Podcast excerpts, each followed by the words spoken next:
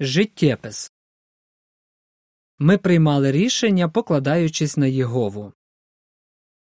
Розповів Дія Язбек.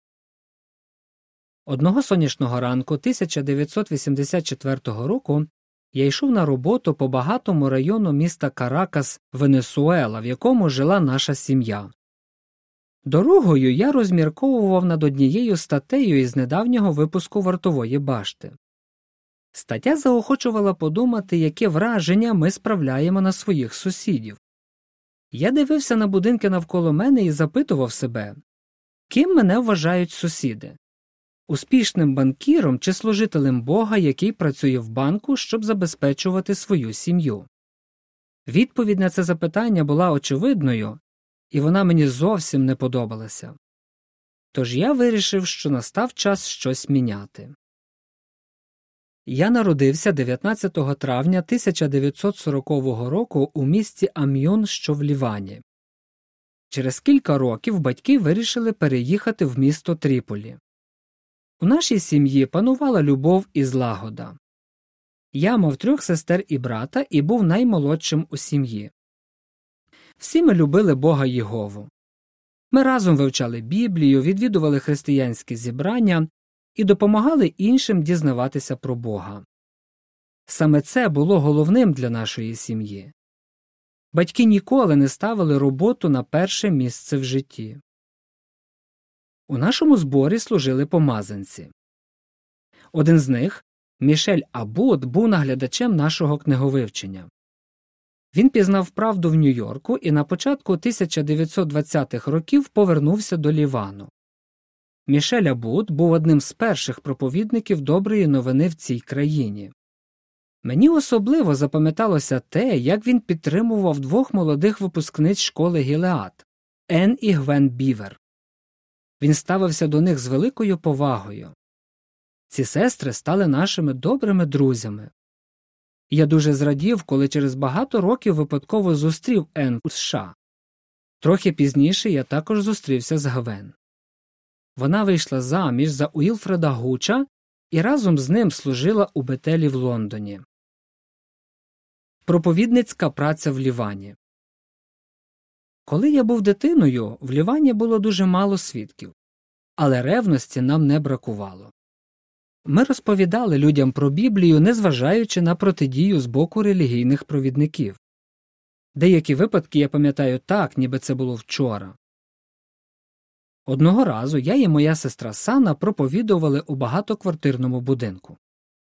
Ми розмовляли з мешканцями на одному з поверхів, аж раптом з'явився священник. Мабуть, хтось його покликав. Він почав ображати мою сестру, а потім навіть зіштовхнув її зі сходів. Мешканці будинку викликали поліцію. Коли приїхали поліцейські, то надали Сані необхідну допомогу, а священника забрали у відділок. Виявилося, що в нього із собою був пістолет. Начальник поліції запитав його: «Ти хто? Священник чи ватажок банди?» Інший випадок, який закарбувався у моїй пам'яті, стався в одному віддаленому містечку. Наш збір орендував автобус і поїхав туди проповідувати.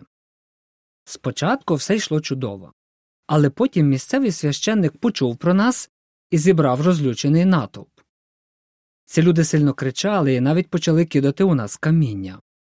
Вони поранили мого тата. Я пам'ятаю його залите кров'ю обличчя.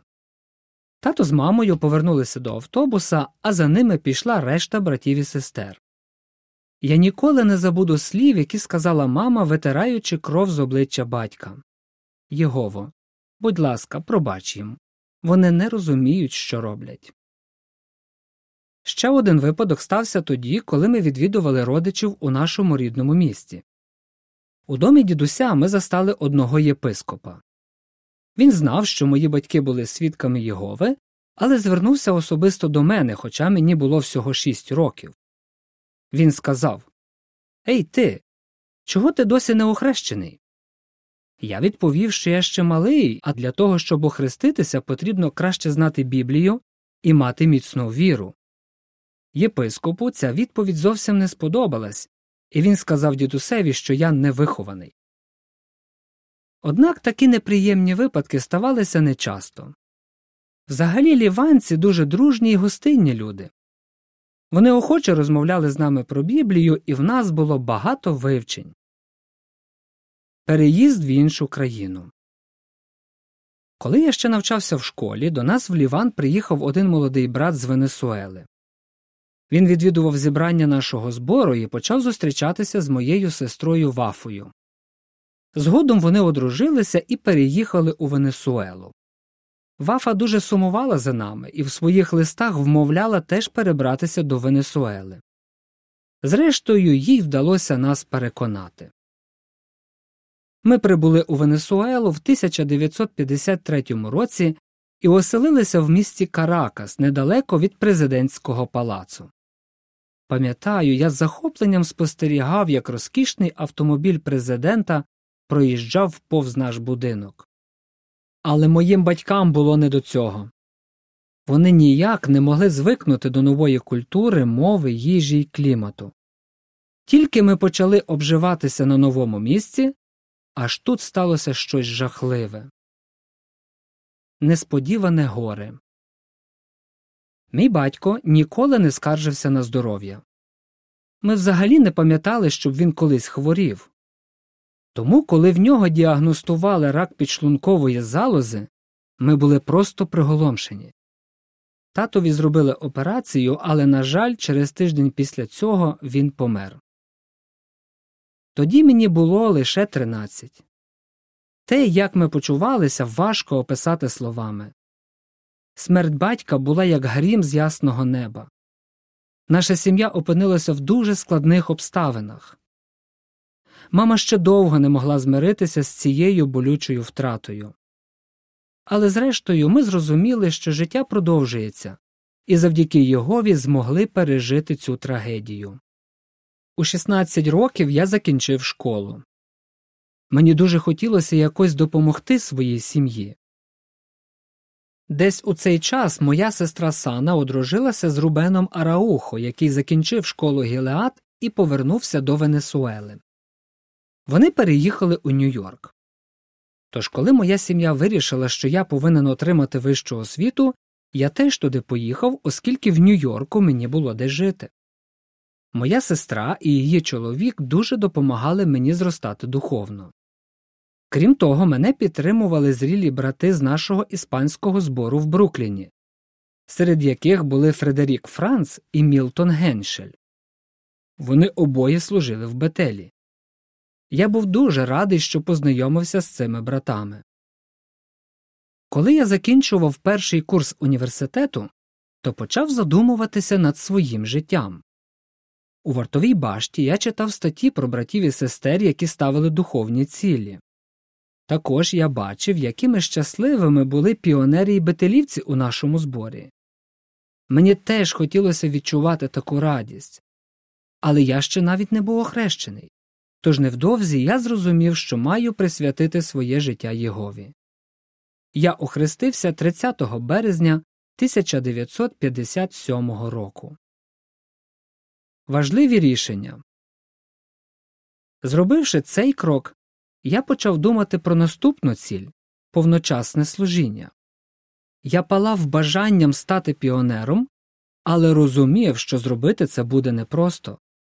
Як я поєднаю служіння з навчанням в університеті? Треба було написати не один лист, щоб пояснити моїй сім'ї, чому я збираюсь кинути університет, повернутися до Венесуели і стати піонером. Я повернувся в Каракас у червні 1957 року.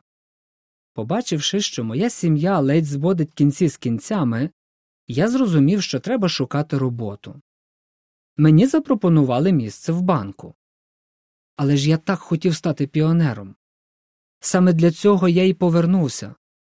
Тож я вирішив не відмовлятися від своєї мрії. Протягом кількох років я працював в банку повний робочий день і служив піонером. Ще ніколи в житті я не був таким зайнятим і таким щасливим одночасно.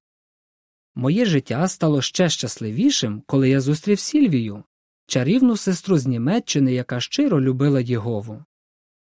вона разом з батьками переїхала до Венесуели. Ми одружилися, і згодом у нас народилося двоє дітей – син Мішель, Майк, і дочка Саміра. Мені треба було дбати про свою сім'ю, а також про маму, яка переїхала до нас. Хоча піонерське служіння довелося припинити, піонерський дух в мені не згасав. Ми з Сільвією завжди намагалися служити допоміжними піонерами під час відпустки. Ще одне важливе рішення. Випадок, про який я згадував на початку статті, стався, коли діти ще навчалися в школі. Мушу визнати, що жили ми зовсім непогано. Крім того, на роботі мене дуже поважали. Але я хотів, щоб інші найперше бачили в мені служителя Єгови. Ці думки мене не покидали. Зрештою, я вирішив поговорити з дружиною про наш сімейний бюджет. Якщо б я пішов з банку, то при звільненні мені мали б виплатити велику суму. У нас не було боргів, тож ми подумали, якщо спростимо життя, то цих грошей нам вистачить надовго. Зважитися на такий крок було нелегко, але моя кохана дружина і мама повністю мене підтримували. Я вже не міг дочекатися, коли знову стану піонером. Здається, все йшло так, як ми планували. Але сталося те, чого передбачити ми не могли. Приємна несподіванка. Одного дня ми дізналися, що Сільвія вагітна. Це була зовсім неочікувана, але дуже радісна новина. А як же моє рішення стати піонером? Чи зможу я його втілити в життя? Ми швидко звикли до думки, що у нас в сім'ї буде поповнення, і вже з нетерпінням чекали народження дитини. Невже мені доведеться відмовитися від своєї мрії? Все зваживши, ми вирішили не міняти своїх цілей. Наш син Габріель народився в квітні 1985-го. Я звільнився з банку і в червні цього ж року відновив піонерське служіння. Через деякий час мене запросили служити в комітеті філіалу країни. Оскільки філіал був в іншому місті, то мені доводилося двічі або тричі на тиждень долати відстань у 80 кілометрів. Ще один переїзд. Філіал був розташований у невеликому місті Ла-Вікторія. Тож ми з сім'єю вирішили переїхати туди, щоб бути ближче до Бетелю. Для нас це була велика зміна. Рідні мене дуже підтримували. Я надзвичайно їм за це вдячний. Моя сестра Баха погодилася дбати про маму. На той час Майк вже був одружений. Але Саміра і Габріель ще жили з нами. Через переїзд їм довелося залишити своїх друзів у Каракасі. А моїй дорогій Сільвії треба було звикати до життя в маленькому містечку, яке дуже відрізнялося від життя у шумній столиці. Також нам стало трохи тісніше, оскільки новий будинок був менший. Щоб переїхати у Ла-Вікторію, всім нам довелося піти на жертви. Через деякий час прийшли нові зміни. Габріель одружився, і Саміра теж від нас переїхала. У 2007 році нас запросили в Бетель, де ми і служимо до цього дня. Мій найстарший син Майк став старішиною. Він і його дружина Моніка служать піонерами. Габріель теж старішина. Він зі своєю дружиною Амброю живе в Італії. Саміра служить піонером і допомагає Бетелю як віддалений доброволець. Я не шкодую про свої рішення. Протягом життя мені довелося приймати багато важливих рішень, але я не шкодую про жодне з них. Я надзвичайно радий, що міг виконувати стільки завдань в організації Єгови. За роки служіння я зрозумів, наскільки важливо підтримувати міцну дружбу з Єговою. Хоч би які рішення нам довелося приймати у житті, великі чи малі, Бог дасть мир, який неможливо збагнути розумом. Філіпійців 4, 6, 7. Нам з Сільвією дуже подобається служіння в Бетелі. Ми відчуваємо, що Єгова поблагословив наші рішення, оскільки, приймаючи їх, ми покладалися на нього. Кінець статті.